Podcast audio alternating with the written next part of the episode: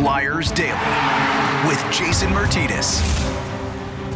All right, here we go. It's a brand new Flyers Daily for the 14th of February. Happy Valentine's Day to everybody. Hope you and yours have a great celebration.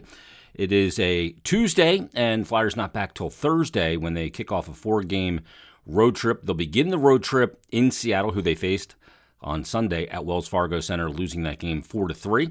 And they'll head to Seattle to take on the Kraken Thursday night at 10 o'clock. Four game home.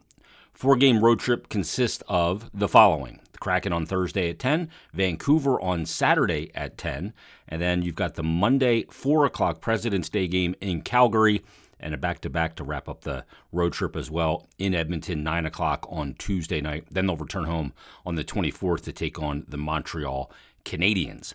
Right now, 55 games into the season. Here's where the Flyers sit at this very moment. 55 games in, 22, 23, and 10. They have on the season total points of 54. They're sitting in the seventh spot of the Metropolitan Division in the Eastern Conference.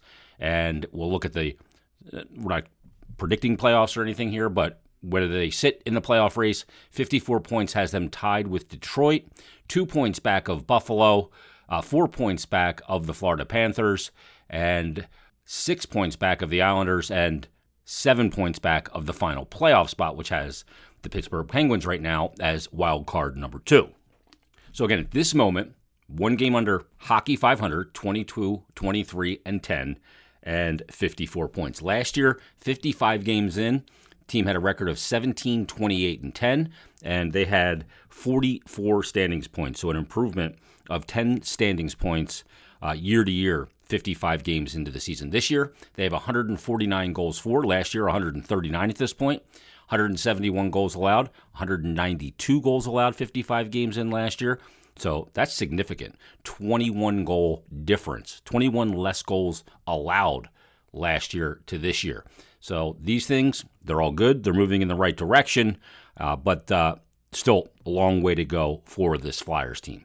So, one of the things I wanted to talk about in this episode, full transparency, yesterday, uh, kind of putzing around in the malaise of uh, the Eagles' loss in the Super Bowl to the Kansas City Chiefs and trying to figure out what to talk about on the pod. Don't have a game on the schedule tonight or tomorrow. So, no pressing, urgent matters in regards to the Flyers other than they're starting this road trip, but not until Thursday. And I got this email, and this is why I love the correspondence with you guys that listen because it's so great. And you can always email me at jason.myrtetus M Y R T E T U S, at gmail.com. You can always shoot me a DM on Twitter at Jason Mert, um, or you can just tweet me as well. And I love this back and forth and being able to hear what you guys are thinking. Sometimes emails are great because it can be a little bit more long form as well. So I got this email from Drew Betteridge. Drew uh, tweeted in or emailed in last week or two weeks ago and was the military guy living in Texas. We thank him for his service. He's been down there for 10 years. And he drops me this line and says this He says, Jason, Drew again, I've always appreciated your way of looking at the bright side of things and being eloquent enough to say it in a way that really gives us listeners hope for the future. He said, It's been a tough last few months for Philly sports fans, seeing the Union, Phillies, and Eagles lose in their respective championships. Plus, the Flyers aren't exactly the best right now, and who really knows what the Sixers will be. He said, What are your thoughts on all this losing, and how can we fans put so much emotional stock in these teams, be hopeful for the future? Thanks, Jason. Drew Betteridge. Um, thanks for your note, Drew. This is, I, I love these conversations because, you know, we all come at it from a different angle. And at certain points in our life, we come at it from a different angle as well. So I did a little research and I just wanted to kind of look at what sports fans how they invest. Well, I mean, you know how you invest as an individual sports fans, but there's an article that I found on a, on a website called thestreet.com. Americans uh, basically spend a ton of money. They did a big survey, 1,600 Americans, that shows 41% of us will spend money on sports in just the fall portion of the year. This was right before the fall. 21% said they would spend on tickets for games, 16 for merchandise, 15% on food and alcohol, and 8% on sports betting. And I mean, the numbers are just incredible what people spend on sports. It's an enormous amount of money. And some of us, you know, pending your financial situation or how that ebbs and flows as well, will spend more at certain times when, especially when a team's in the playoffs, like when, you know, the Phillies are on a playoff run or the Eagles were on that playoff, you'll splurge and you'll go beyond your soft cap, if you will. But the, the, the question that he asked, I think, is really interesting is how do we handle all this losing? Now, first, I will say the further you go in sports for the teams that you root for, the the the more pronounced the pain, the more it hurts. So when a team like the Eagles gets all the way to the Super Bowl, losing in the Super Bowl hurts more than losing in the first round of the playoffs. Because each round, your expectation goes up and your hope goes up. And when that doesn't happen, it's more painful. Something I've talked about on here, I used to talk about it quite a bit when on my radio show. The way to stay sane as a sports fan is by having your expectations. The way to stay sane as a sports fan is to have your expectations be realistic. Now, we know here in Philadelphia, I don't know what it's like in other cities, I don't live there. But here, we do get carried away when a team goes on a, a good stretch in a season and we start to make prognostications that maybe are a little too too lofty. And then conversely, when a team struggles, we tend to say, eh, everybody stinks, get rid of everybody, fire everybody, and trade everybody. The truth of it is somewhere in the middle of that. So having your expectations not vary so much and not go crazy when something good happens and not just completely devastate you when things don't go perfectly, because these are long seasons, then that's a big part of it. But when your team goes on those journeys on a playoff run, we all get caught up in it and it hurts. That you know, the Eagles losing and the way they did, having a 10 point lead at halftime, hurt. The Phillies were a team that captured the city's imagination and it hurt. Take, it takes us back to the 2010 Cup run. None of us saw that coming because they get in on the last day of the season in a shootout. Then they get New Jersey. Things break a little right. They end up going to Boston. And when how Boston went, they went down uh, three games to none, battled all the way back. Then they get home ice against Montreal. Then they get to the Cup final, and it just it sweeps you up. The 0-1 run of the Sixers when they went up against the Lakers, they ended up getting swept in the finals after winning Game One, but that was a magical run. Two like buzzer beater, right down to the final possession, Game Sevens to get to the final for the Sixers that year over the Bucks, and I can't remember the other team, probably Toronto, but crazy. It just gets you all in a lather.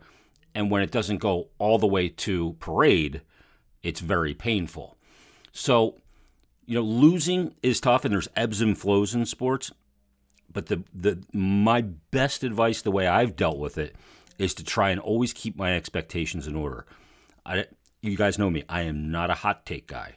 I don't just say these outlandish things. I try and stay very measured. Now, I wasn't always like that. I, when I was younger, and I'm 50, I'll be 51 next month, I was highly emotional and I was extreme high or extreme low and very rarely in the middle rational area. But as I got older, I, I just decided I cannot live in this place. Now, remember, I was born in 1972. So the Flyers win the Cup in 75 and 76. The Phillies win the World Series in 1980, and the Sixers win the NBA championship in 1983. And then basically from when I was 11 until 2008, there were no championships. It's a 100 sports seasons of no parade. 25 years, four major sports, no parade. Yet a lot of teams got to the finals. If you look at, you know, the Flyers got there in 76, got there in 80, got there in 85, got there in 87, got there in 97, got there in 2010. The Sixers after 83, didn't get back until 2001 to a final. Still haven't won one. Went through the process and still haven't gotten past the second round. The Phillies go in 80 and win. Go back in 83, lose to the Orioles. Go in 94, ended up losing on the Joe Carter home run. I'm in college at that point. Extremely painful. That's the peak of my out of control sports fandom. Then the Phillies don't go back to the World Series until 2008, win it which was fantastic over the Rays. Then they go back in 09. They lose to the Yankees.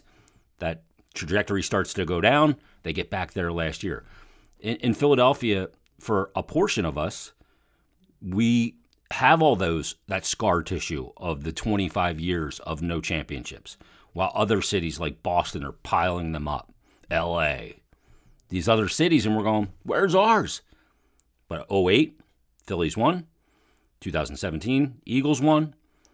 You know, getting back into that for all the teams, and they say a rising tide raises all boats, but really what the Eagles do or the Phillies do or the Sixers do does not impact the Flyers and vice versa. But I think at some point I just decided that I can't live in this land of misery. Now, this podcast is a daily podcast. I upload these podcasts the night before so that whether you get up for work at 3.30 in the morning or 5 o'clock in the morning or 7.30 or 10 o'clock in the morning, that this podcast is in your podcast queue. So if you want to start your day with us, and I know a lot of people do, then it will be there for you every day. We have not missed a day since we started, almost probably over three years now. And we've done about 750 episodes. But I can't come on as a somebody that's going to be I can't come on every day and be doom and gloom. I can't live in that headspace anymore. It was dragging me down in all other areas of my life. Now, the other thing with sports is you tend to gain a different perspective based on what else is going on in your life. I have three kids.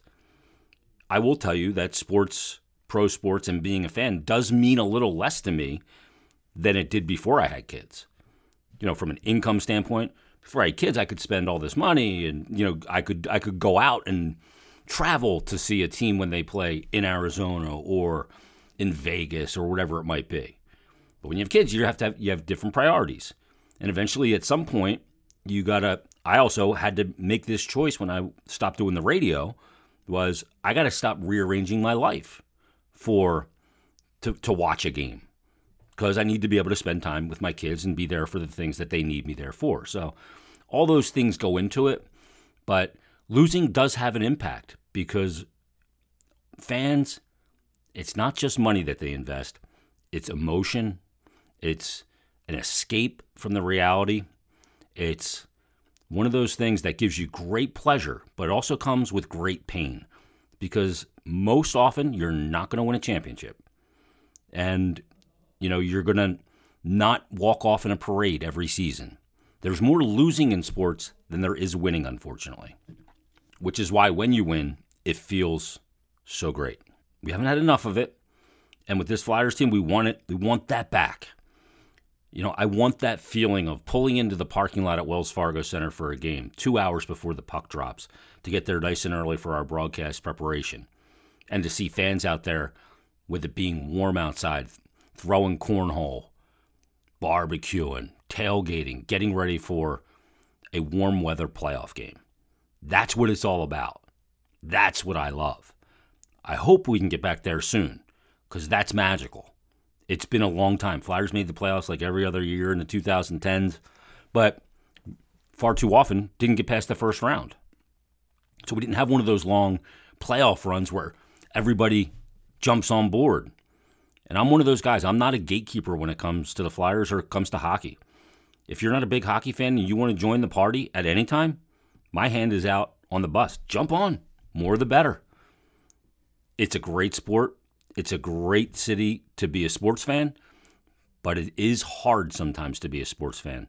Not only here, everywhere, but in Philadelphia, we've got our fair share of heartbreak and heartache when it comes to losing in sports. You know, chin up, and hopefully, like I said when I started this, you know, the Flyers 55 games in are an improved team. They've got a long way to go. They've got big decisions that need to be made and God willing, they'll make the right ones. And this team will be off in the right direction, and they will be up there battling in playoffs year in, year out, and trying to win a championship and have a parade in this city. This this season already. I mean, this is where it started. This season started 124 days ago on October 13th. It's going to end on April 13th. That is a total of 182 days that Flyer fans have invested that is pretty much half a year with the team in season. So it's a big it's a big commitment being a sports fan. And you want to reap the rewards of your loyalty. And I hope we all can soon. All right, everybody, thanks for listening. We'll talk tomorrow. Have another brand new episode of Flyers Daily. Please allow me to introduce myself. I'm a man of wealth and taste. I've been around for a long, long year. Stole many a man's soul of faith.